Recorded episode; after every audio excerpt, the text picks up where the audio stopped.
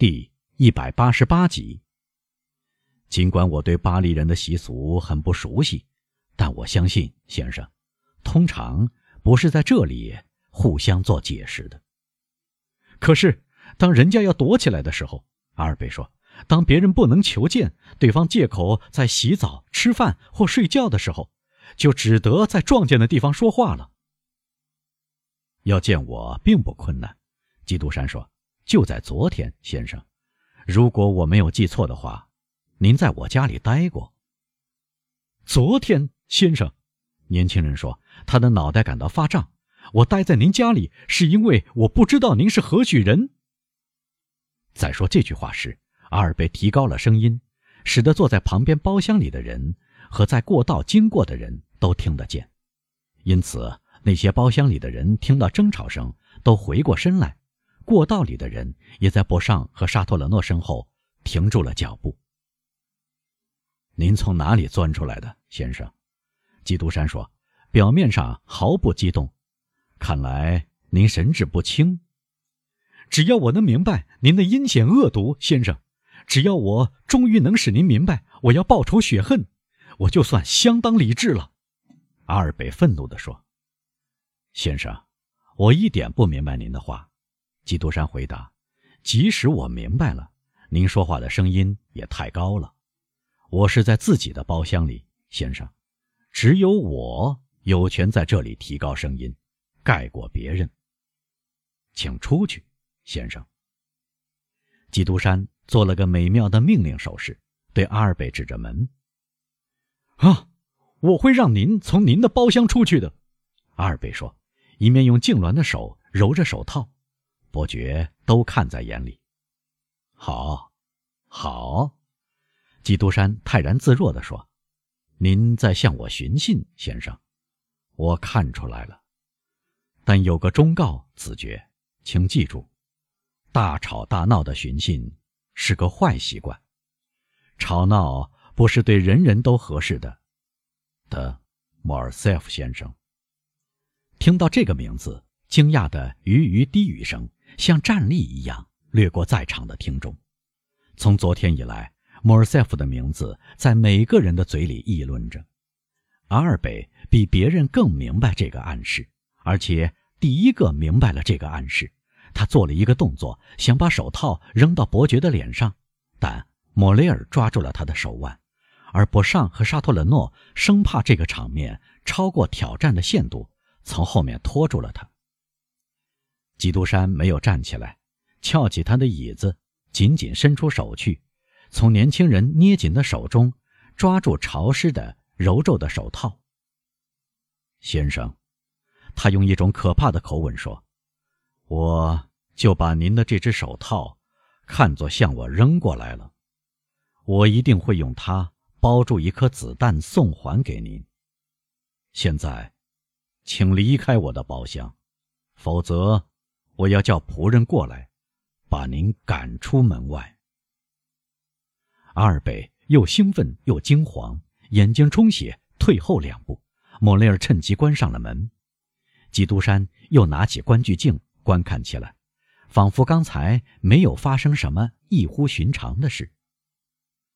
这个人有着一颗青铜的心和一张大理石的脸。莫雷尔附在他的耳畔。您对他做了什么事？他问。我吗？没有啊，至少我个人没有。基督山回答。可这个古怪的场面总该有个原因啊。德摩尔塞夫伯爵的事惹恼了不幸的年轻人。您插手了吗？由于海迪作证，贵族院才知道他父亲的叛变。确实，莫雷尔说，别人告诉了我。但我不肯相信，我看见同您待在这个包厢里的那个希腊女奴，就是阿里帕夏的女儿。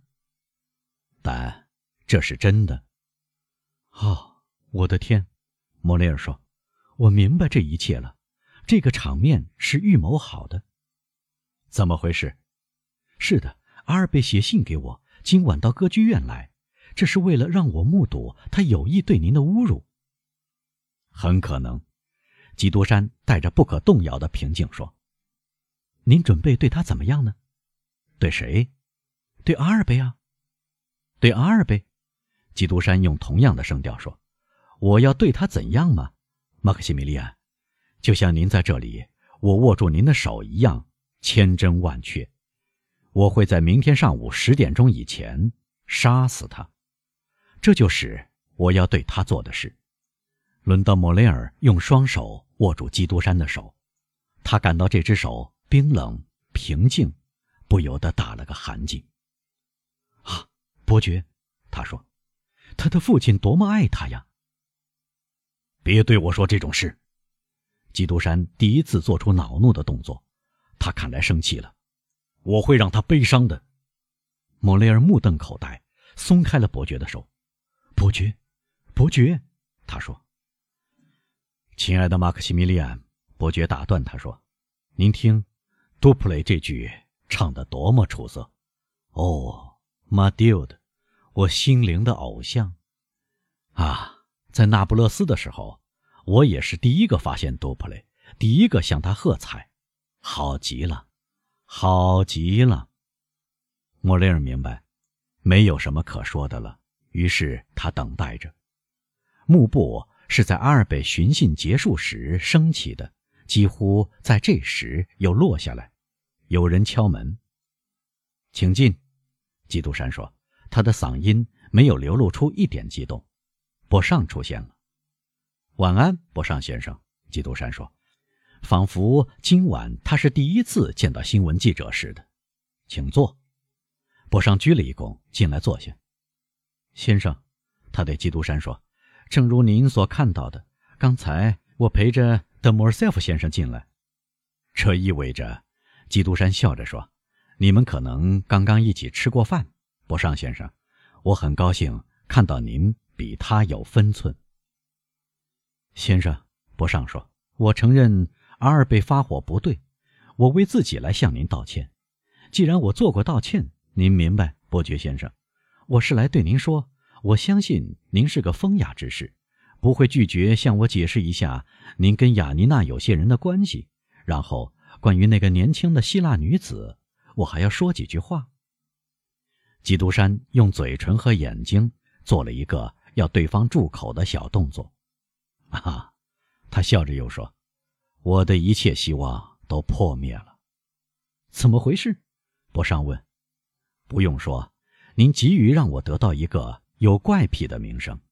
依您看，我是莱拉、曼弗雷德、卢斯文爵士一类的人。